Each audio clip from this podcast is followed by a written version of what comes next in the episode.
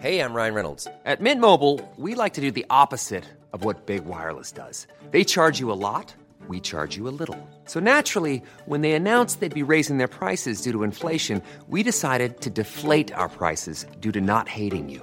That's right. We're cutting the price of Mint Unlimited from $30 a month to just $15 a month. Give it a try at mintmobile.com slash switch. $45 upfront for three months plus taxes and fees. Promo rate for new customers for limited time. Unlimited more than 40 gigabytes per month. Slows. Full terms at mintmobile.com. So, Guy, Nick Mason, Saucerful of Secrets, of which we are um, two fifths, right? Are, we're going back out on the road in the summer across the UK. We are. We're, it's all of June, so brace yourself. What's it called? It's called the Set the Controls Tour. What a brilliant name. Who do you think could have come up with such a great name for a tour, Gary? I wonder. I think I'm looking at him, right? But then I Right. did come up with uh, Nick Mason's Saucerful of Secrets. You did. and In fact, that came up in a podcast then because you were inspired by Woody Woodman's U-boat, weren't you? I was, yes. Anyway, anyway, but enough of that. So join Nick, Guy, Lee Harris, uh, Dom Beken, and me as we celebrate the early years with you know that incredible. It's an incredible body of work, isn't it? The early Pink Floyd. It goes up to just before Dark Side of the Moon. Goes up to 1972 Meddle. all the film soundtracks, all the Sid stuff, stuff you've never heard, stuff that no one's ever heard. Frankly, obviously. Echoes is the big sort of you know And, uh, what is that? What would you call it? Magnum Opus. Yeah, I love a Magnum, don't you? Yeah, I never met Magnum. Was he- was- um, anyway, tickets are on sale now, and you can buy yours at uh, myticket.co.uk. And Kilimanjaro Live presents Nick Mason's Saucerful of Secrets, the Set the Control Tour. Hello, Gary. Hello, Guy. We're going live. We are going live, and it's uh, it's amazing because it's such a special, special place to us. I've got so many incredible memories of this place. I don't, uh, have you ever been there before, Gary? I don't think I've been to the screen on the green in Islington, have I? Is it? Oh, hang on. I think I saw a concert there. Did I not mention that? I think uh, only in passing you might have been at the, something that was on August the 29th, 1976. That's right. I was 16 years old, and Steve Dagger took me and Steve Norman from Spandau. We weren't even in Spandau Ballet then. To the screen in the green, and we saw. Guess who we saw? We saw the Buzzcocks, Clash, and the Sex Pistols. I know it's brilliant. Have you, we- have you seen the flyer? The flyer is brilliant. In fact, we got it Yeah. up. Come on, and Yeah, it's um, yeah, what's interesting because it's kind of it's not Jamie Reid yet. It hasn't got that really distinctive. It hasn't got the kind of the kidnap letter look to it. No, really no, but- badly but, um, cut out pictures. So it's it's part of the day for the podcast festival that's going on in Islington. Podcast Festival London. That's right. Where we're appearing with all sorts of other proper podcasters. Yeah, yeah. So we'll be on during the day doing that, and then in the evening at seven o'clock, you can buy tickets to come and see us on stage interviewing who? Steve Diggle from the Buzzcocks and Glenn Matlock from the Sex Pistols. And we will be talking about that famous night, the midnight special that apparently I think I've told you I saw. Perhaps. Can we just say, can you believe that the first thing we get to do live is this? Is, is something that is so kind of crucially, uh, intrinsically fundamental to the soul of the Rockonteurs? Yeah, we are excited. So you better be. You better buy tickets. You can get tickets from all our um, social media sites. You can go on there and find the link and, and buy tickets. And we'd love you to come along and you can hear Welcome to the Rockonteurs in person up close. God knows who from. I think it might be a night of uh, ribbing. A night of pure anarchy. That was that was the ICA, wasn't it? Wasn't it a night of pure anarchy? Yeah. So we'll see you there. See you there. So head to rockonteurs.com to find out more. So you, you've been and handing out awards at football stadiums. I've been handing out awards. Well, I, yeah, I think stadium's a bit of a reach. Grounds. Um, it was yes, on behalf of the Rockonteurs, I presented the Rooker Prize. Uh, it's called the Rooker Prize because the because Lewes FC, the team in question, are known as the Rooks, and uh, it was a it was a great competition. That you only had to write the first 250 words of the novel, and uh, my missus Georgia, being being a noted children's author, was one of the judges. And uh, this winner won hands down. Ronnie Hendra. But She wrote a thing called The Teeny Tiny Toaster Dragon, which is very funny and it's on the Lewes FC website. So you can go and have a look. Ronnie. She's a science she's a science teacher and um, football enthusiast who'd never written before. Well, that's that's wonderful. And is there? Does it say anything about Rockonteurs on the award? Unfortunately, not. I don't think we sponsored it quite enough. but it's a very lovely uh, wooden nib, carved wooden nib. So Yes. we have a writer on today. We do have a writer. We have a writer and and not unintentional photographer. Yeah, yeah, yeah. I mean, if, uh, it's just he's got a book out which is about his life with David Bowie, and boy, did he have a life with David Bowie, right? So he he. Oh, yeah. He, he grew up with David. He went to school with David. They they all lived in the same area, I think Bromley.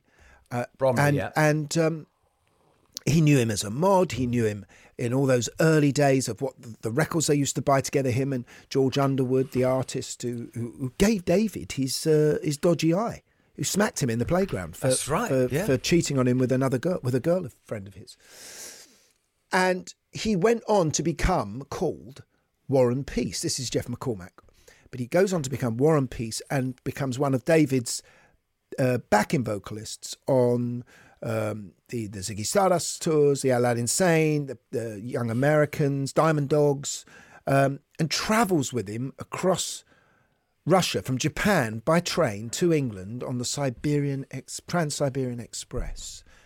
and documents it all. But and what's fantastic is they're both documenting it, isn't it? Because he's taking the stills, and Bowie had an eight millimeter cine camera. Yeah, yeah. I, I- I mean, and the book is fantastic. I have to say. Yeah. But and we'll talk about this later.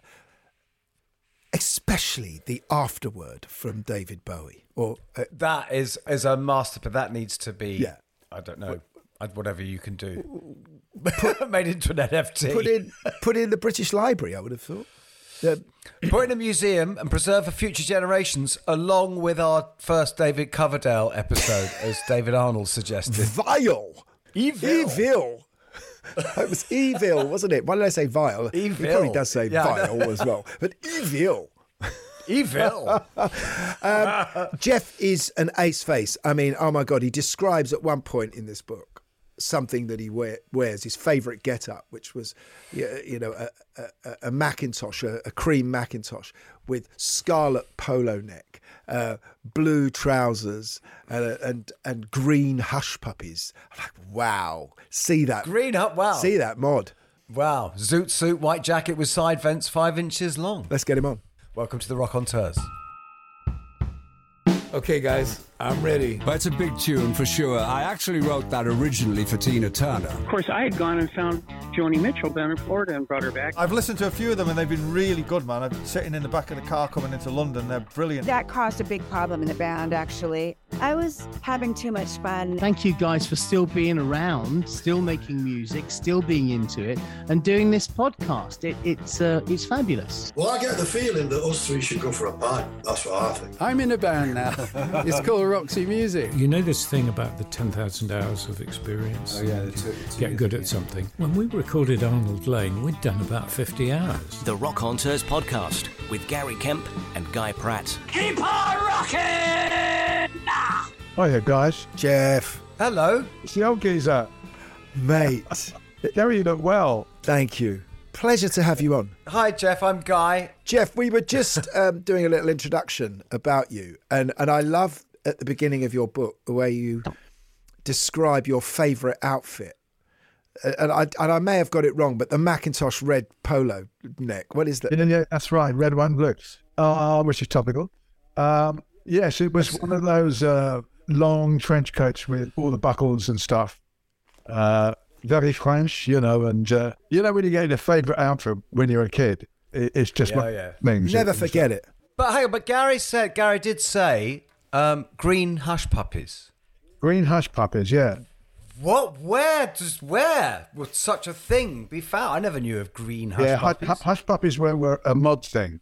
I, I, well, I know I was a mod revivalist in Oh, right. so you know, we we green hush puppies weren't available to us, mate. Where were they from? Clark's? Hush puppies were Clark's, yeah. No, okay.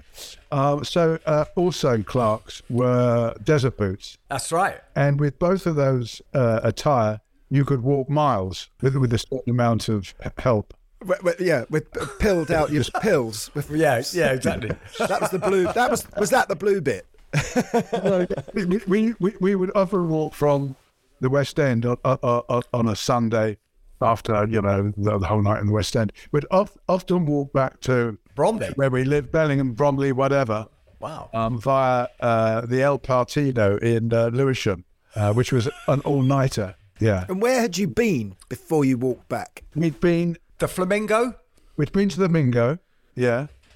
Um, it wasn't cheap, the Mingo, uh, even to get in. And we'd been to the scene in Ham Yard. The, the Flamingo was better. It was later on, in uh, at the end of the 60s, clubs got a bit, you know, cheesy, like the Revolution and those kind of things. And they were, you know, where the Beatles hung out and whatever. But at the early clubs, really up and down the country, were, were, were, were kind of like sellers. And what kind of music were you dancing to there at the Mingo? Always Louie Louie. Louie Louie. Which, uh, look, the Kingsmen. Kingsmen. Yeah, yeah. They never did anything else. Uh, it was just a happy accident that, uh, which just shows you how music can be. Everything about that track is shit. Yeah, and yet it's per- and yet it's perfect. Yeah, I remember when when when after the Blitz Club finished, Robert Elms opened a club on Wardour Street called San Moritz, and that became that was one of the theme tunes. That was one that was always on the deck at that point. Yeah, yeah, yeah, yeah. I bet. I bet. And do you know, what? funny enough, my stepson was down at the San Moritz just the other night because there's now some cool jazz club there. Okay, really? Because Wow. this is the thing, isn't it? That we're talking about Soho. You know, Yeah. the, the one of the early places for us was was Billy's uh, on Mid Yeah. Street, and that was the Gargoyle Club. That's you know, back in the 1920s. I think I mentioned that but because that's pre ev- everything. I mean, that's uh, way back when uh, Soho was almost a no go. That would have been Evelyn Waugh and Tallulah Bankhead and that crowd. Uh, right? yeah, Yeah, yeah, exactly. Yeah, It was all run by Jack Spot, the gangster. Jack Spot. You don't get names like that anymore. Yeah, yeah. You don't, do you? Didn't didn't you buy It is called did, did you buy drugs off of Jack the Hat McVitie? Um, uh, uh, McVitie, yeah. yeah, sorry, not McVitie. Sorry, I bought, I bought No, no, you got to digestive off him. I should know. I was in the fucking Krays. Uh, yeah, yeah. Uh, uh, uh, my, my, my pal uh, remembers more than I do, who, who I used to go up west with from Bromley South Station. He he remembers it was Jack, Jack the Ma- Hat McVitie. Jack Um, McVitie, yeah. yeah, yeah, yeah. Um, you know, it's funny. You you spoke about uh, how much you love that suit and you don't that that outfit and you don't didn't forget it. I mean, when I was a kid, my my connection would have been my first pair of brogues or Salatios. Um, and I remember you, you get those shoes and a Brutus shirt, a Ben Sherman shirt or something. You know, you get it. Yeah, yeah, yeah. And I remember ha- putting it. So as soon as I woke up in the morning, I'd see it at the end of my bed. You know, I'd see those shoes and the shirt hanging up. First vision. It's important. It's important stuff. Were they churches? Where, where, where were they from? Chat market. Shelley's? Shelley's, Shelley's. mate. Yeah, Shelley's. Shelley's did the two tone once.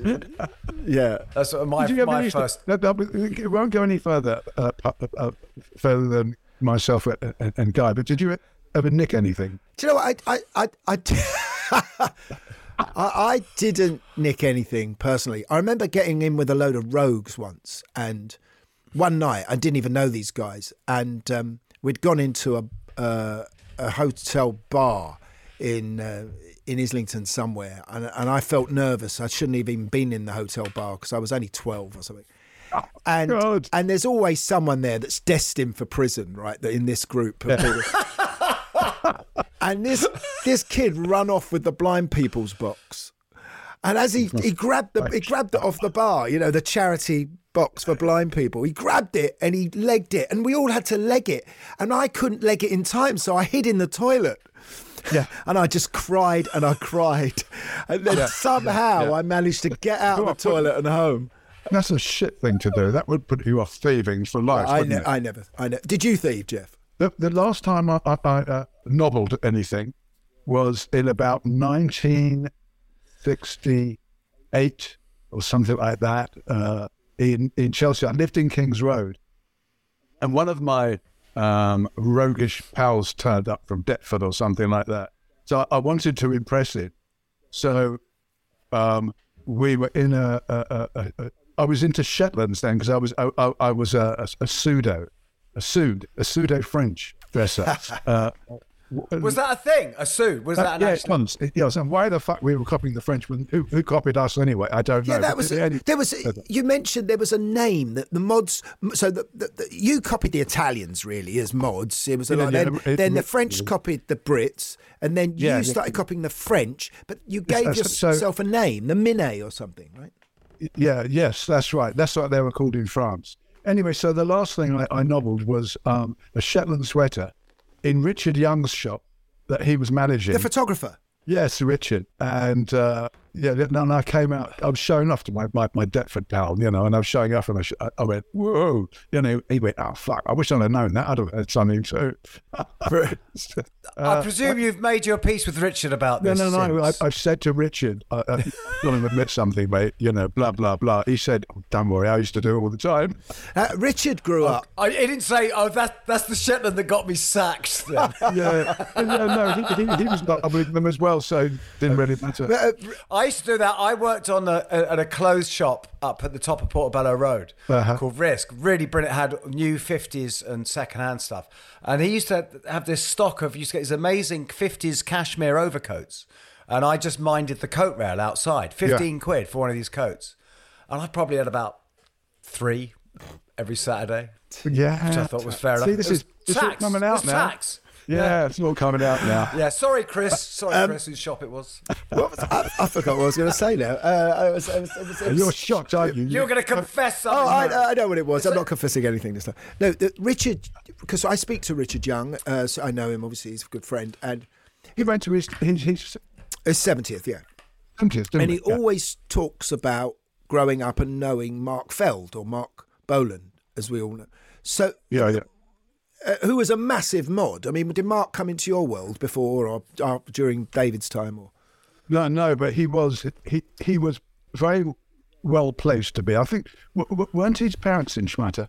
I can't remember. probably. I think so. Yeah, but so Yeah. this is all East End, though, isn't it? Yeah, Not yeah, yeah, yeah. Where you were. So, and I think he was quite spoiled, uh, quite a spoiled kid, beautiful. uh, and I, he got everything he wanted. So, well, he was. um, he, was if he had the most incredible looking face, didn't he? I mean, He did, and uh, he, he he was a, a, a probable the best looking mod of all was um, his sidekick. Wasn't was Mi- not, not. Mickey back then. Mickey Finn. Mickey Finn, yeah. Was he? He was a he was Ah. he, he was the best looking mod in London. wow. and Wow. he'd come down to the, the Prince Alfred, where my pal uh, used to run a Blue Beat stroke whatever night with uh, Duke Lee. Um, it was based on it was it was based on the uh, Roaring Twenties, Count Suckle.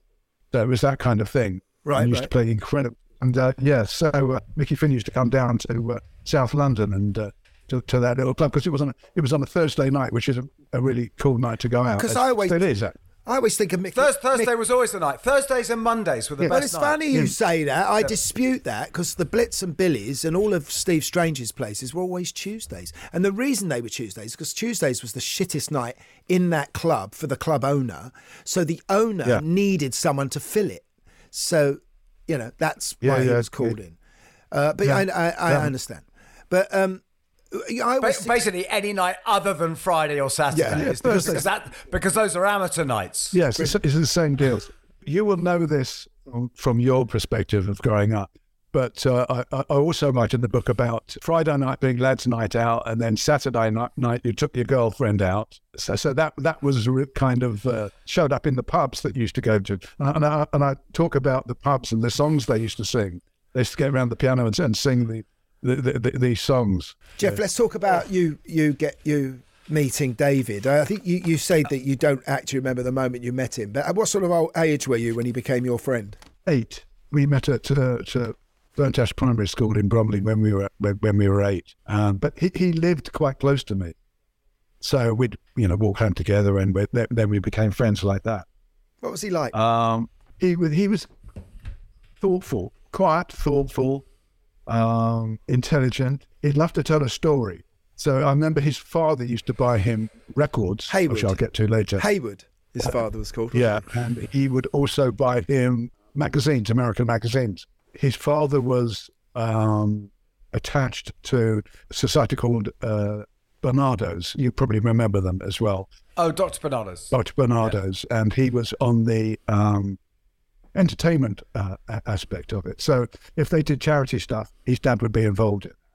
So um, he used to be able to get records and, and, and magazines and stuff. And I remember David having this magazine, and it, it was too old for him really, because it had this story about uh, wrestlers uh, fighting to the to, to the death, and it was really quite gruesome. I mean, I think they gouged each other's eyes out. You know, it is a.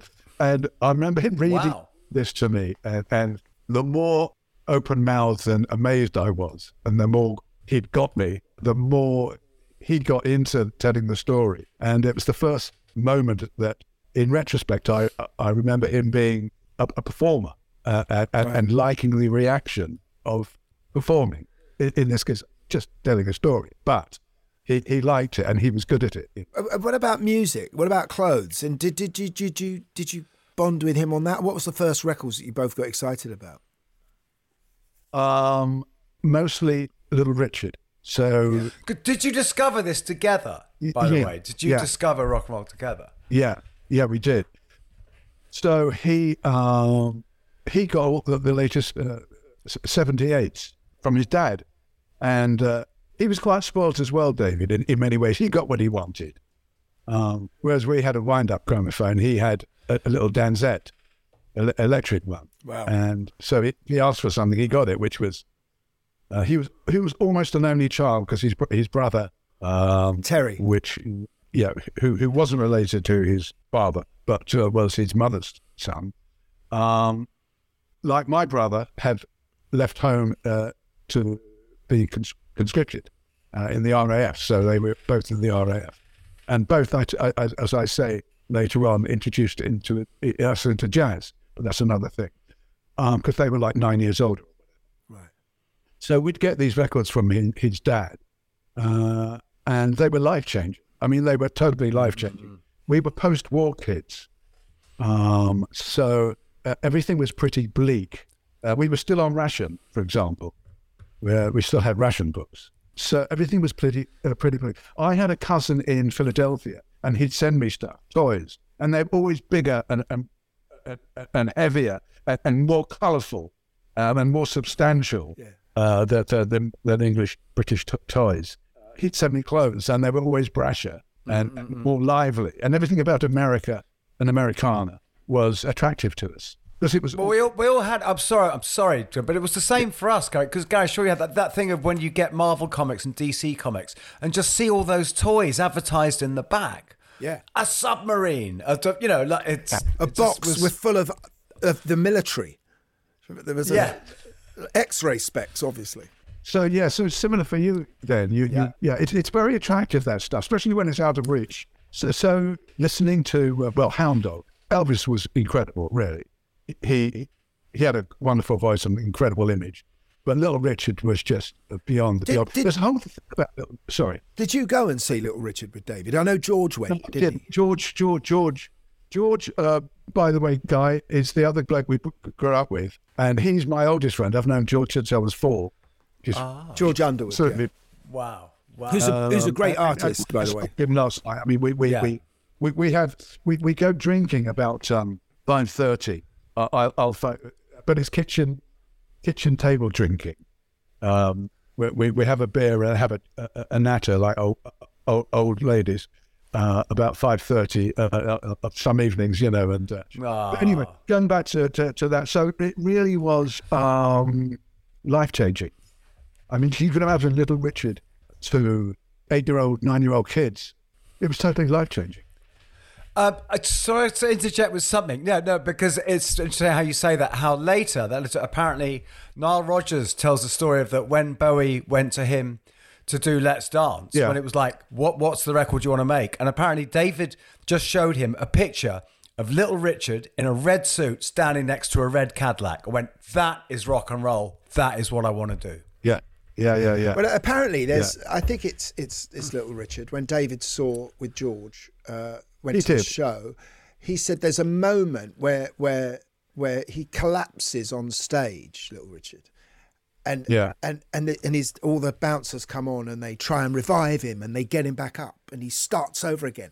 And it was there was a moment George said where both of them thought he'd died on stage. Right. Uh, the, and the, you know we can extrapolate from that and say was was did, did rock and roll suicide come out of that? You know that idea, Yeah, but no, I- certainly the yeah, yeah. glam of Little Richard would have been Abs- yeah. influential on David. Yeah, but it, it, it, it's not something that's accessible. I mean, if if you're starting a band, your your references wouldn't be so wild because uh, after that, modern young music was skiffle, and skiffle was very much a homemade thing. You could you could, could get a teacher, make it into a double bass. You could get a, a wash washboard No, teacher and a tea chest, a tea chest. and and, and people did. Um, It was the original punk. Yeah, I, well, I suppose so. I mean, it, it, it was it was quite country. It was quite it was quite mm. polite. I, I just mean in the DIY aesthetic.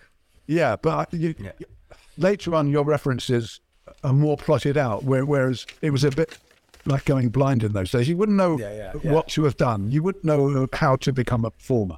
The, the only thing that you might have done is done like a vocal group. There- There's a, a track that David and I used to sing. Now, I reference it all through the book because we, he and I used to keep coming back to it.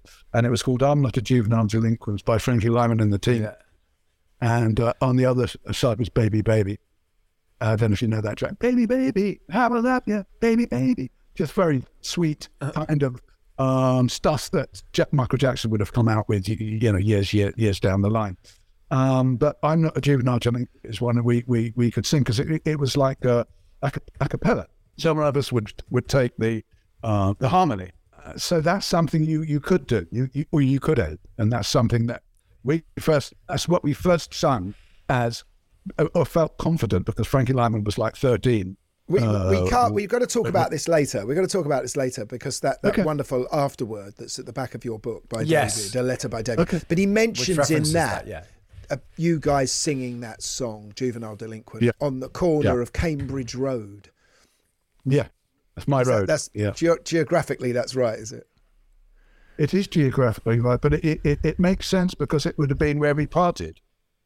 He would have walked on to Plaistow Grove, and I would have walked up Cambridge Road. And where is Cambridge Road? So it's in a, a, a Sundridge Park in Bromley, or Bramley, and uh, and it's uh, it, it was the middle class, um, nice middle class. I, I mean, Harold Wilson was our MP at one point, so that's how kind of middle class story it was. Um, Well, Labour. How, Yeah, he was late. Yeah, academic Labour though. Yeah, he was an academic. let's face it. Harold Macmillan did. I, what Oh, did, Mac- oh, Macmillan, you mean? uh, Yeah. Macmillan. who did I? You said no, you said Wilson. Did I? That was a weird thing to say. It's funny you, you mentioned it about Juvenile Delinquent and those doo wop songs, those kind of street corner harmonies, doo wop, very sort of white Yeah. rock and roll um, in many ways. But uh, it, because David, I remember bef- just before Let's Dance came out and everyone was talking about, oh, what's the new album like? And David said, well, I've gone back and I've been listening to those kind of songs. So he was he was pulling in a, some of that 50s reference for the Let's Dance album. I'm, I'm not sure if it ever really arrived on that record, but I had to do something really difficult the other day, and actually you've done it either of you before. But I had to do a live uh, American breakfast. yeah, Uh, Sure, Gary has. One minute, come on, Yeah. get on with it. Uh, and and they asked me about you know how, how we got into stuff and whatever, and and and and, and they also asked me a question about, and they threw this at me, and, and- and it really uh, completely threw me. They said, "Why did David make that album which you're talking about, Let's Dance, at that time?" And as far as I m- my reason, and I've never asked him, but 1983 or 82 was when he walked from his management deal. Tony DeFreitas, is that? Yeah, I yeah. thought that was seventies. That was No, I think he was still stuck in a contract. Oh, he's still stuck. Oh, I see what you mean. He was still paying him. Yeah, yeah. He was, still, he was still getting the money. Yeah, yeah. No, so Sorry, so apologies. another thing, another thing that I, I understand anyway. Another thing that David asked, another ingredient of what he wanted was that he wanted it. He wanted a hit. He wanted hits, uh, and that's what he said to Nile, Nile Rodgers. I want you to make me hits. And uh, coming out of all the stuff he'd done, and then suddenly going right, I'm going, I'm going commercial. Let's face it, it was really commercial album. Yeah. That I think, not that I've ever asked, I ever asked him, but that's that's the reason.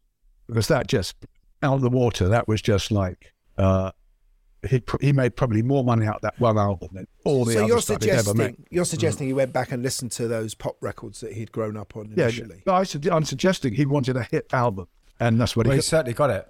I was actually uh, Geoff. I was actually in a band, um, Icehouse, who supported him on the Serious Really? Moonlight tour. Yeah, And you were at Milton Keynes, were you? I play, yes, we were the first band on at Milton Keynes. A mind fucker for you. It was, yeah, Huge gig, wasn't it? yeah. Yeah, I bet. Oh God, I bet you you, you cherish that. I absolutely cherish that, and um, had some lovely times with David. In fact, on that tour. Oh, nice one.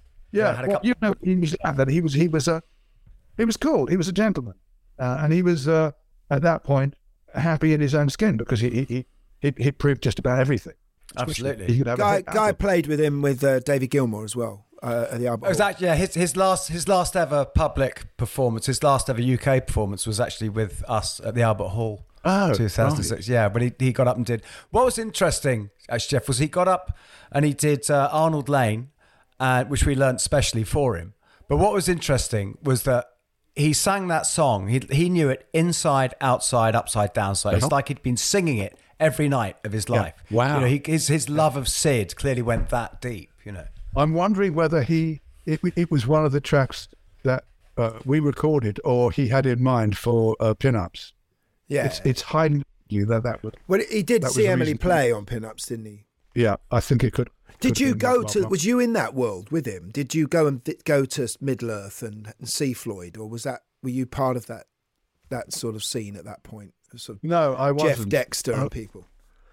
Yeah, no, I wasn't. Um, I, I lived in. Uh, I lived in town. I lived in Kings Road, so we would go to like free concerts and stuff like that. And we, uh, uh, we'd see King Crimson, and uh, I saw Mark Bolan, and there would have been him, and that would that would have been the original uh, T Rex, wouldn't it? Yeah, Tyrannosaurus Rex. There's a Uh, really, yeah, yeah. there's a there's a great bit in the book when you you get back friendly with David after because you kind of split up when you both go to different schools at one point, don't you? And then you meet each other again, and you you go round Yeah. to his new house. I think he's still living with his parents, and he, he's he's in a band called Feathers, right? Yeah, that's when he lived. I discovered he lived at the end of my road. I lived in Onslow Gardens, and he he he, he was living in Clareville. We used to the Soons. Me, Richard Young was one. Uh, in our mini pools, in our Shetland sweaters, used to go to a club uh, in Princes Street called the Bataclan, and um, I met him there, and uh, we we hooked up, and I went down there, and his girlfriend had just left him. Hermione had just left him, and uh, bless his heart, he, he was he was very very upset. Had a little sob about that, and as I say in the book, I was glad to as an old friend to be around at that time. But that's the point where he played me uh, Space Oddity, which I thought was wonderful. I mean, I just thought you, you've nailed it, mate. You know, you're on. How old is he? How Uh, old is he? 1968, 68, 69, 68. Well, Yeah, is he living with his parents? When he- when he- you know, he went back after that, which was which, which must be absolutely fucking horrible for him because, uh, you know, to go back uh, after living in London and do, doing interesting stuff, and to go back to Bromley, uh, especially a tiny little house which he was in Plaistow Grove, it was, and his his mother wa- wa- wasn't exactly a, a bundle of laughs, bless her. So that must have been pr- pr- pretty horrible. And he didn't have a backup. He didn't have a backup track. But he wrote that le- So- lovely letter to Hermione. Came out of that, right? I love. Do you know? Do you know what? That is his best bit of singing. And forget all the um, "Let's Dance," uh, "Young Americans," whatever. That is the most soulful singing he ever did. It's brilliant. If you listen to it again, it's really soulful. It's uh, straight from the heart, and it's uh, yeah, amazing track. Because if you think but yeah, about- that, that would crank it after. Because Guy, it's tr- I don't think it's true to say, isn't it? That, you know, David rarely wrote autobiographically. He really rarely wrote about his own emotions and feelings. Letter to Hermione must have been the one about the only one, and you're going That's to say, true. That's true. Yeah, it was always. If he did, it was always disguised. Yes. Or Yeah. Well, that's what makes it great. And if you, if you, you know, I- Kooks is a letter is to is kind Oh, of yeah. like a letter I- I- to yeah. Duncan, isn't it? yeah. which is another great track. Yeah. Yeah. Mm.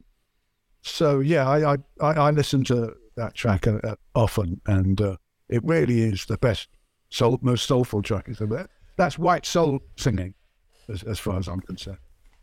Because he's not aping; it's uh, Is it the "Where Are We Now" video, which is the one where he's actually he's wearing a "Song for Norway" T-shirt, which Yeah. is a reference to what she left him for, Yes. isn't it? She, yeah, yeah, yeah, yeah. That's right. Good, good. I've looked, Explain. every, I've looked everywhere for one since then. Explain that, because that is a beautiful story. Do, do, do you know what that? Well, basically, she- she got offered another gig uh, o- o- on film and dancing on, uh, as well, which is was was a, a kick, and um, she took it, and, and, and off she went into the sunset. The Norwegian sunset broke his heart. Uh, and, and, Yeah. and were you friends with David through that beginning time of obviously the hit of Space Oddity going to number one, and then and then the sort of failures of of great tracks like Life on Mars that weren't hits the first time round, and you know Hunky Dory wasn't a hit. Did- Were you, were you following him during that period, or did, were you with him that time? Yeah, yeah. Um, I uh, around that time, Oh yeah. I was working for Emperor Rosko. Oh wow! M- Mike Pasternak. Mike, who was absolutely lovely and a real hard worker. He was the, the hardest working man in. Just just fill us in on Emperor BBC. Rosko for people Um, who don't know. I knew his uh, his PA. He was a, a French girl called. Everything's French. Everything's French she around you, beautiful, Jeff. um, is this? They smoke Gauloises as No, well. no, no, I know, I know. Or Gitanes. anyway, I, I, I, I smoked all but I smoked Gitanes, and I, my, my great regret was turning David on to it. And, and yeah, yeah. She, she heard me sing and thought I was a, a, good singer, and she told Rosko, uh, I met up with Rosko, uh, heard me sing. He wanted to manage me. His manager wanted to manage me. But in the meantime, of uh, I did record something with him, blah, blah, blah. But um, in the meantime, to keep body and soul alive, I uh, w- was his roadie. And not only was I his roadie, I was his his singer on the radio. So I used to sing his jingles. Uh, many many years down the line, I got I got that's how I earned a living making well. Can, can you give us one?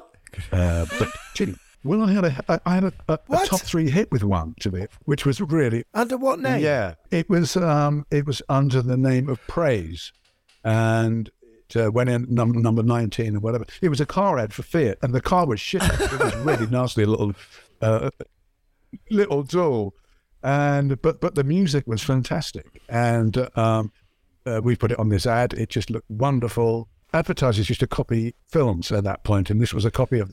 Oh, Rain this is Man much later. I see. where a car Ferrari gets up, up, up, up, much later. Yeah, yeah, yeah. I couldn't get enough. I, I took it down to down the road to uh, uh, Virgin or whatever, and a couple of other places. Nobody wanted to know where's the album. And then uh, I remember George George Michael's cousin had a little label. Anyway, the upshot is George Michael produced our top Wow. three single. You'll have to Google "Praise Only You." Not only And you'll remember you. on Not that, that. track. There's, No, I know there's so many. There's probably a hundred songs called only. like there's been there's been six number Um, ones called yeah, Let's pre- Dance. Hey, I'm Ryan Reynolds. Recently, I asked Mint Mobile's legal team if big wireless companies are allowed to raise prices due to inflation. They said yes. And then when I asked if raising prices technically violates those onerous two year contracts, they said, What the f are you talking about, you insane Hollywood ass? F- So to recap, we're cutting the price of Mint Unlimited from $30 a month to just $15 a month. Give it a try at mintmobile.com slash switch. $45 upfront for three months plus taxes and fees. Promo rate for new customers for limited time. Unlimited more than 40 gigabytes per month. Slows. Full terms at mintmobile.com. Even on a budget, quality is non-negotiable. That's why Quince is the place to score high-end essentials at 50 to 80% less than similar brands. Get your hands on buttery soft cashmere sweaters from just 60 bucks, Italian leather jackets, and so much more. And the best part about Quince, they exclusively partner with factories committed to safe, ethical, and responsible manufacturing. Elevate your style without the elevated price tag with Quince. Go to quince.com slash upgrade for free shipping and 365-day returns. This episode of Rockonteurs is sponsored by AG1, the daily nutrition supplement. AG1 is a comprehensive and convenient blend of over 70 vitamins, minerals, and other vital ingredients like gut friendly bacteria, antioxidants, and much more. Just one scoop of AG1 daily has all the nutrients you need to support your mental performance, energy levels, heart health, and immune system. To be honest, it's pretty vital stuff for us because when you've got a life on the road and you're short of time or you're too busy to plan and prepare healthy meals, you're getting your podcast together, you're being shouted at, and it's just a nightmare. AG1 gives me all the good stuff and helps keep my energy levels where I need, ready for showtime or doing the podcast, and with a nice vanilla taste. It keeps me focused, feeling good, feeling healthy with its daily dose of vitamin C and zinc, and it's so easy to use. Just one scoop a day gives me over 70 carefully selected ingredients. Simple. Trusted by Olympians, F1 drivers, and the Rockonteurs. So if you want to replace your multivitamin and more, start with AG1. Try AG1 and a free one-year supply of vitamin D and five free AG1 travel packs with your first subscription. Go to drinkag1.com slash rockonteurs. That's drinkag1.com slash rockonteurs. Check it out. Jeff, let's get back to you and David. Yeah. I want to know when, no, no, when did you start working for David? How did that relationship happen? Okay, so in about the, the, the end of the 60s again, a couple of years later, uh, after he did uh, the Space Oddity, and uh, then also went back to his mother's, uh, we, we kind of teamed up again. By that time, he'd moved to Beckenham, to Haddon Hall, which was this splendid. Uh, uh, well, it, it, it was. He, he had the ground floor, which was uh, wonderful. So you opened this magnificent door, and onto you what was what was a staircase that went up each side. But of course, it didn't go any further than that. It just went to the landing, and the rest of it was blocked off for other flats. But that's where the uh, spiders from Mars slept when they, when they were so.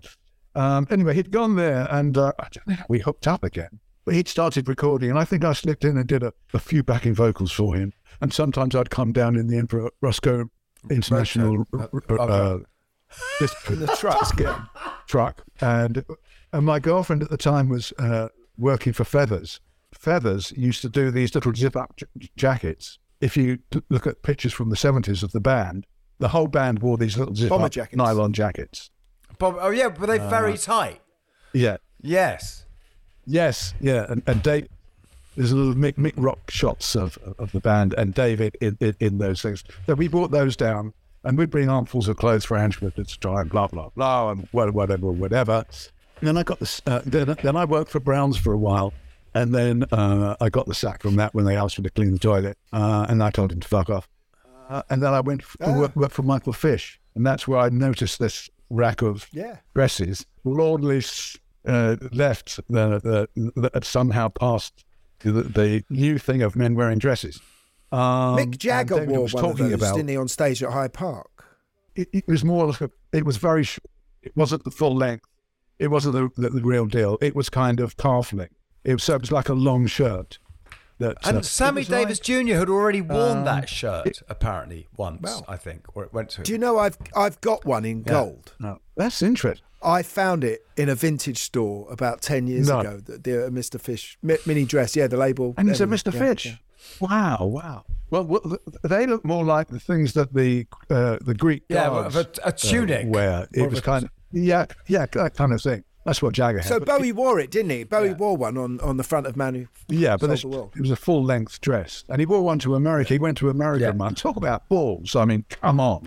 He went to uh, America, all over America, in a dress with long hair. Talk about Mm-hmm. standing out. That was his thing, standing out. You know, and but that takes some balls, Yeah. doesn't it? Really. You need balls to wear a dress. Absolutely.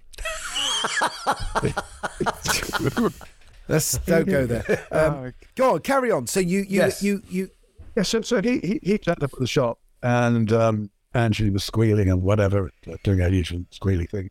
And uh, he tried them on and they fitted like a glove. And uh, I think, bless his heart, Mr. Fish was kind of, it was all dissolving. His shop wasn't doing well. The moment had passed, whatever. So he wasn't that excited. But, you know, he bought two or three of these dresses, probably at much reduced price. And as I say in the book, that I, I, I'd like to think that somewhere down the line, Mr. Fish, while looking through a stack of albums, came across David and lying on a chaise lounge with one of his uh, creations on, you know. Uh, and, and, and the other thing David wore at that time, uh, famous, is the bibbity bobbity hat, right? Yes. Which is that velvet Yes. hat. Now, I my one of my best friends designed that hat, Paul Oh. Reeves. Really? Who who who- so Paul Reeves had a shop called Universal Witness or a label. Okay. And design and uh, Jimi Hendrix wore his shirts and jackets. Where was it and based? So did Uh, uh, Paul McCartney.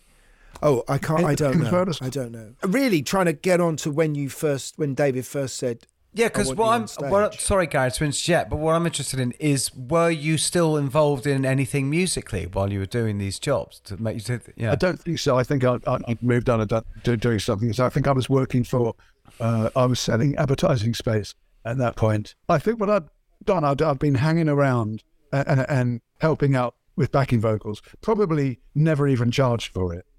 Because I really don't remember much about Hunky Dory and being around uh, and and doing vo- vocals. I, I, it's, it's all very vague to me. And, and apparently, I did the percussion on Panic in De- De- Detroit because um, Woody didn't agree with him or something like that. And anyway, so I did the percussion on that, and I don't remember doing it. And all I can Congas, down congas. to is basically uh, that um, it was like helping a mate out, you know, and it, you know, it, it wasn't. Oh, I'm going to the, into the studio to do something. No, just was it with Ziggy Stardust? Uh, what are you asking? You're asking, was it? When when you first got on stage and started, David said, "I want you to be part of the band." Oh yeah, yeah, yeah, yeah. The first time I I, I, I set foot on a, a, a big stage was at Radio City Music Hall in 1973, at the beginning of 1973, and uh, On the Ziggy tour. Oh, uh, I've just been asked to get involved in something. They're, they're, they're doing. There's something's going to happen on the third of June in in, in Limewood, 50 year anniversary. That that first trip, basically, it was almost like having a backstage pass and, and, and looking at a show because they were established anyway in what they did. So their performance would have been similar to what all we were doing was enhancing what was there. So it was me, Hutch, who was in feathers, doing backing vocals, and uh, he did rhythm guitar and I did percussion. There were two brass woodwind. it was that bit when they went to America, wasn't that when Garson turned up? Garson, yeah, Garson, Garson. was on just up become on board. Yeah. So Garson was on one side of the stage, off stage almost, and we were off stage the other. So um, if you see Pennebaker's film, I don't think you, you can even see us. You know, so as as, as I say, uh, it, it was like being given a, a, a backstage pass, but allowed to join in every now and again. But how was David? Uh, uh, how was uh, what did people? What was the reaction to David in America, dressed the way he was dressed at that time, doing Ziggy? Um, it it was it was pretty phenomenal. Really. I mean, the, st- the the the show was so set and it was so intended. It wasn't. He pretty well has acted through his music all his career, and you know, changed and and, and whatever. And that's what that was the beginning of it. That was the beginning of him acting out this very camp, huge. Give me your hands, you know, you're wonderful. He he had very much perfected what he was doing as Ziggy Stardust, the Ziggy Stardust, the Messiah, whatever. It very much honed that role and was playing it out beautifully. So you ask what the reaction is. The, the reaction is to something that's a bit of theatre. He learned from what, and by the way, this isn't something you can you can just step into. If you've done kind of dance mime, bit of theatre, bit of whatever, you, you know, you can draw on those experiences and and and, and, and make performing more than its uh, its its usual total. Um, you can make more more more of it and and be, be dramatic and and and and he'd learned how to do that. He was he looked very comfortable, and if you're looking at something that's very comfortable and very natural, I think you accept it as a, a thing rather than a, a band playing stuff.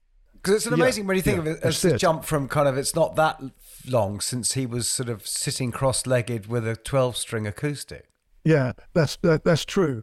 But then he'd been Yeah. doing stuff with Lindsay Kemp, and it'd been straight in film. Then he'd been tried tried to bear this and tried to bear that. So Yeah. he had that theatrical. He dipped into that al- al- already, and you know he, he was great at nicking things and nicking ideas, other Nureyev, people's or whatever, and putting them into his, thing. He was great at that, you know, and that's the way a, tr- a And how true how grueling was that tour? What sort of schedule was it on that tour? Because it's because like so the the thing with as as Gary as you were saying like how he looked like that when he was in the hotel lobby. It's like you know how 'cause if Yeah. if you're doing a show every night and having to be that guy all day as well, it's wondering how exhausting Yeah. that must be. Yeah, it, it was, and, and and and I do wonder, especially on the, the Diamond Dogs stuff, which came later, which was, uh, you know, I- we we if I'd done nothing in the in the uh, Aladdin Sane tour, it was completely different from the Diamond Dogs uh, tour, which were, which was you know we really worked for our supper. But I, I, I often wonder how, how he did get through that because he was um, apart, from Ronno, who was a, a, a great um, sidekick. I mean, the visual thing looked just wonderful anyway, and they they all looked great. It was uh, pretty well David doing doing his thing, but he loved it. He loved it. This is what he he was born for. So I think you just find that energy. I mean, you're a performer, Gary. You you you, you know uh, both of us. that that there are times where you you you, you you're not ne- necessarily feel up for it, but once you hit No, that we've- stage, we've both been in that situation. Uh, Guy and I. We actually had a thing Um, on the last tour. We did this very grueling tour together last year, and we had a thing where towards the end of the tour, like 10 minutes before you go on, you're thinking, oh, God. And Gary and I had a thing. We said, you know, as within five minutes of being on that stage, everything's going to be great and it's going to be fine. And we got into a thing where we check in with each other. Like five minutes in, go, how are you? Great. yeah, yeah, yeah. You you you talk about Ronno being the sidekick, and then Ronno goes after Hammersmith. And um, but I did actually, for saying that, I, I, I, I saw your 1980 floor show, which was the last time I think Ronno and David played together really before until He gave later. David a ring, Jeff. He gave David a uh, I- ring. I was one of the kids. I, I, uh, I gave him a bangle, a bangle from my wrist.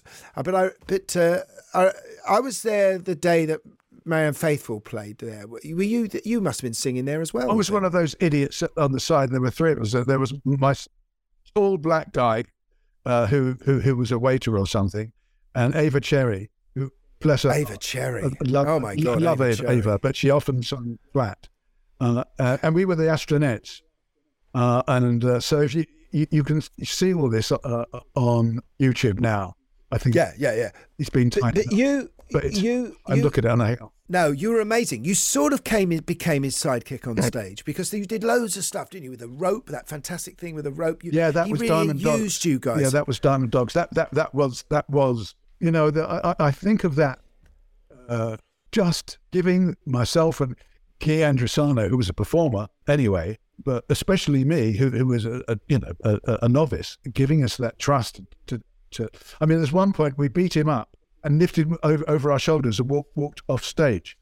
That's ridiculous. So to, to have that trust is amazing because he, he he would say you're you're doing that, and you didn't have to time to think, well, this is ridiculous because I've never done this. Just do it, you know, and you and you did. You just did it, and that's a lesson I took away from from the whole David thing, that um, you you can do stuff if you if you. Who who directed at- that show? Because was that just David who put the Well, whole basically- choreography together?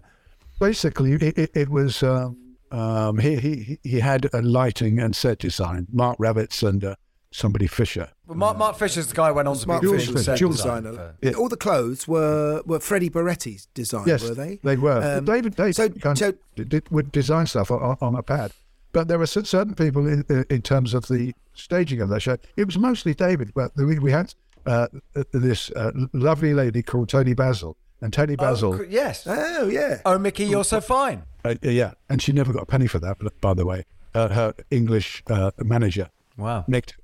Anyway, that's by the by. But she she had this dance troupe called the Lockers, and the Lockers were doing uh, like hip hop movements years and years before hip hop. They, all had their own move kind of movements. Uh, there was Mr. Penguin and Mr. Robot. Yeah, you know that kind of thing. So Wow. Mr. Robot would move like a robot, which is a very hip hop. Yeah, uh, yeah. Electro thing, yeah. and uh, they were her troupe. So she came in a- and uh, worked with us, and we did certain moves that she suggested.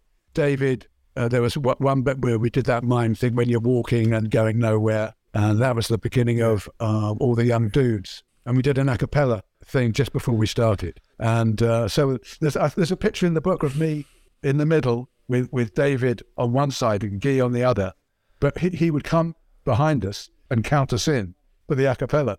That's how we all started. Oh, I see. I see. I see. I see. I One, see. Two, I see. All right. three.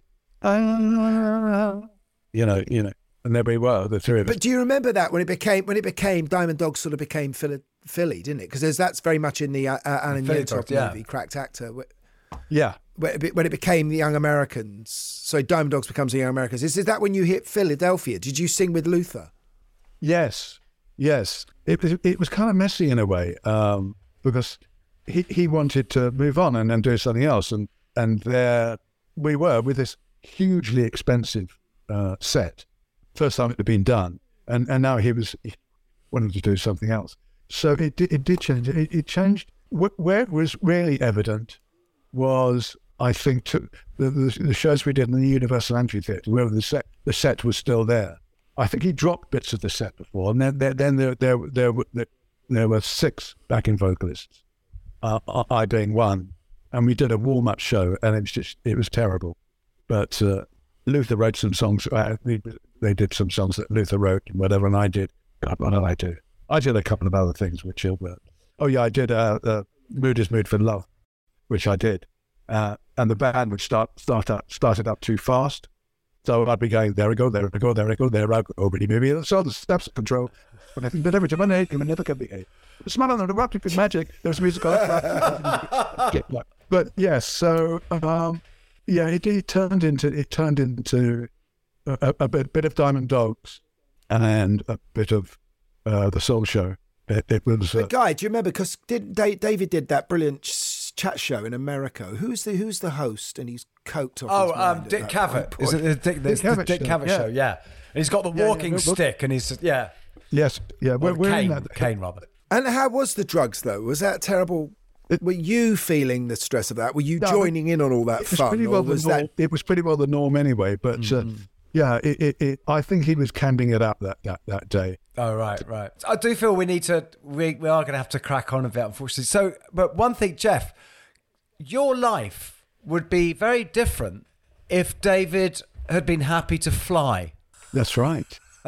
That's right. But there's a lovely thing you say, in your, I've read somewhere about how what you like to, because I completely relate to this. You, the idea of having a good camera with all the knobs and the dials and everything, not actually knowing how it works, Yeah, but just having all that stuff is really cool. Yeah, I, I, We're I- like that with our studios. I remember having a little studio, you know, and, Yeah. you know, I used to love to buy the new gadgets. But it's also, I liken it to um, having a gun. I've never had a gun, but I imagine if you had a beautifully made Smith and Wesson or whatever like that, and, and with, the, with with the bits and bobs to it and the moving parts or whatever, and, and the weight of it, you know, it's it's similar to a, a, a camera. I wanted a camera for the idea of having a camera and having that object. As a mod would have a camera, Yeah, you know, yeah, because it looks as, good. as a prop. Yeah, exactly. so you're in Japan. You're in Japan, and you've got to get home. We're in Japan. We've got to get home. We buy our kit trade through a Sakita photographer. Um, David's got a Super 8. I've got a Nikomat. And uh, we board the uh, Trans-Siberian Express. We, we get a boat from Yokohama to a place called Nakhodka, which is up, up the coast. Sorry, this is just the two of you, Jeff. Just the two of us, yeah. Wow. Yeah, we get on a train which uh, we think is the Trans-Siberian E- Express, and we're very excited because it's an old Tsarist train, and it's all wood panels and uh, Chandeliers. that kind of shit. Yeah, beautiful, beautiful white tablecloths, and the, yeah, gorgeous. And it's only the night Poirot.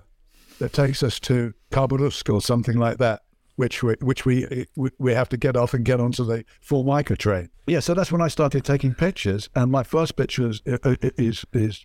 Uh, oh no! My first picture of David was a dud, and it was him on, on this little stage on the ship doing his turn for the uh, Russian tourist, Japanese, and whatever tourists were on going to the Trans-Siberian Express. So he d- he he did a couple of things. I I had my bongos, and we did a couple of things, and whatever. What whatever. things? What things? What? This is Uh, this is with, uh, seismic. He, he, he did.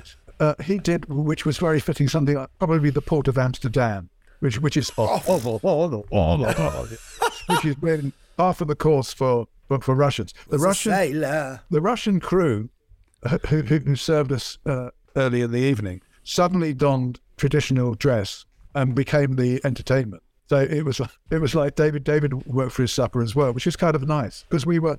Um, at one point, we got approached by a couple of guys in Ivy League suits, and uh, they were definitely spies trying to figure out why we were going to Russia because they were over friendly. Were they uh, Um, American or Ru- or Russian? we, we, we didn't know. David uh, thought they were, were actually American because they had Ivy League suits and fake American accents, but I, I, I thought they were Russian because they didn't know who the hell he was. But anyway, yes. So that's uh, that that that was uh, seven days on that, and I've just come back from Los Angeles where I've been. Uh, I did a show, uh, and it's specifically uh, this gallery that's uh, it's a Cold War gallery.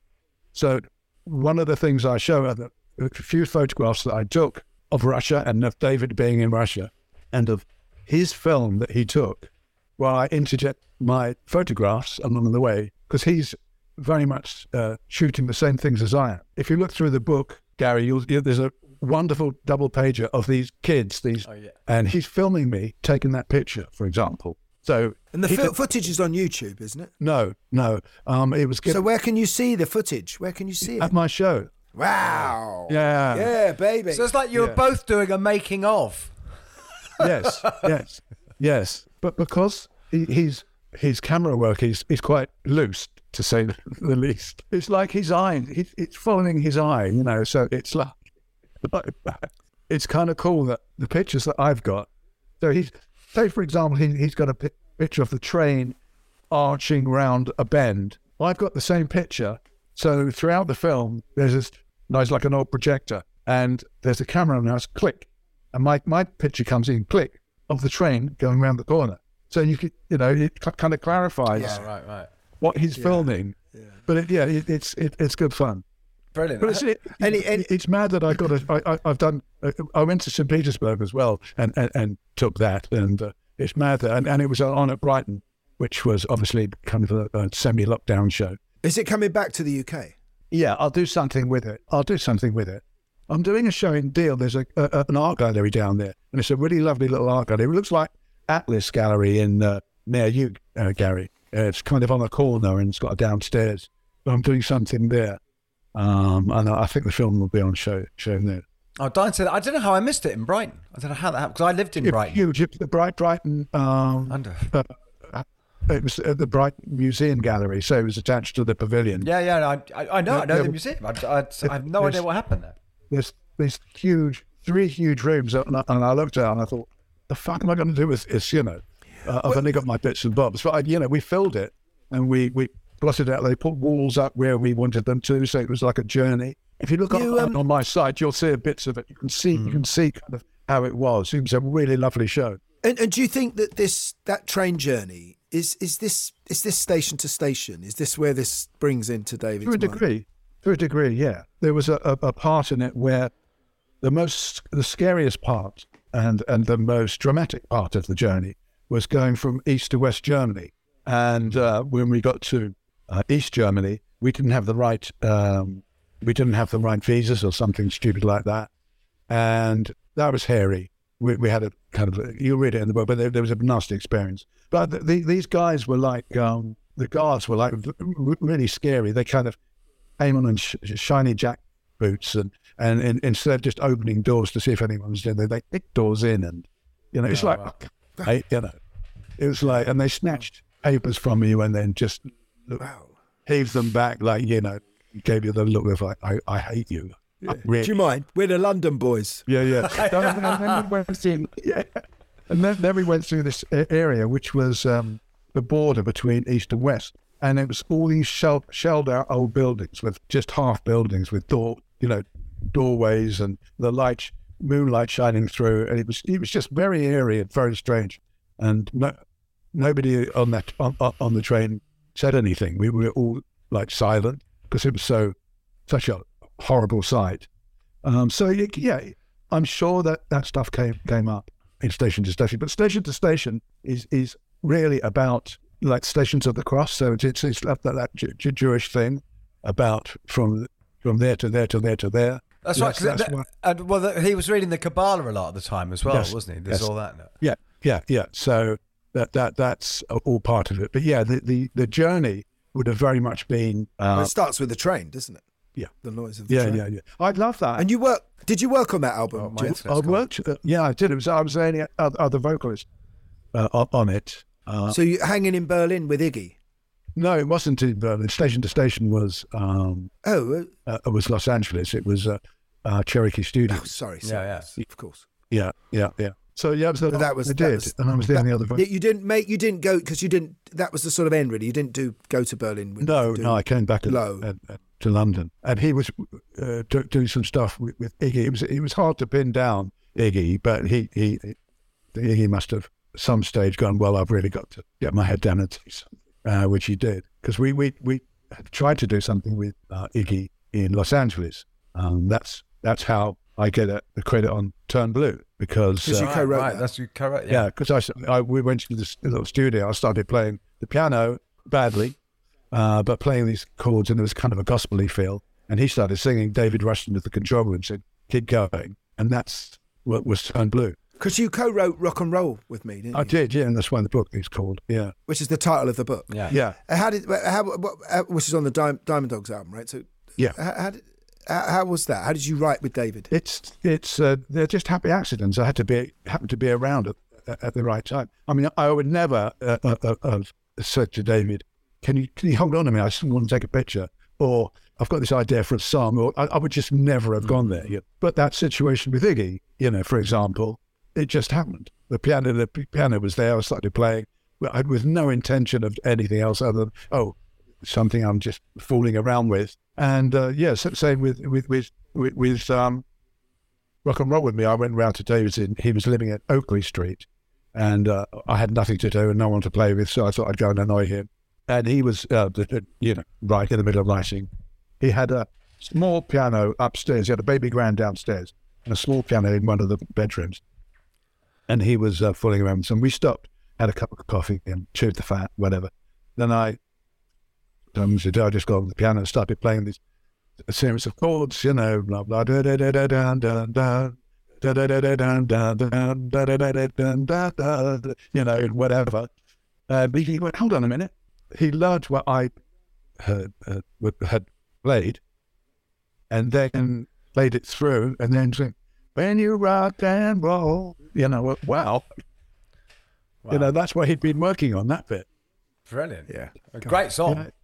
Yeah. Um, it's, a, it's a great song, yeah. I think, unfortunately, we have to wrap up now. That's good. This has been great. Oh Really, my really God, great. you are a could touchstone listen to, to you our day. hero. Yeah. Oh, mate, it's, it's lovely to see you. And that's Geoff, what, what I think we should do, what would be really nice, is we could do when you turn up at um, when you do your deal show. Guy and I could go down with a little microphone. Sure. And Yes. we could do an extra interview. With yeah, you. yeah, yeah, yeah. No, yes, no problem. We'd love that. Yeah, yeah, Great yeah. So, so, so, so, let us know when that is. Give out, give my love to Joe, Yeah, we'll do. Yeah.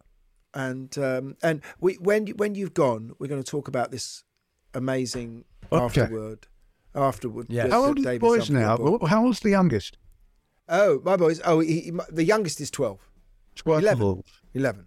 11. No, he's 11. I forgot. Okay. He's 11. Right. Yeah. I'll, I'll catch up with you later after the Yeah. after the show. Well, And, okay. Lovely um, to meet you here, Geoff. Lovely to yeah, meet you, man. nice one. absolute delight. Absolute delight. listen, thanks for coming on, Geoff. Thank you. God bless. You take care. Good luck with the book. Thanks, pal.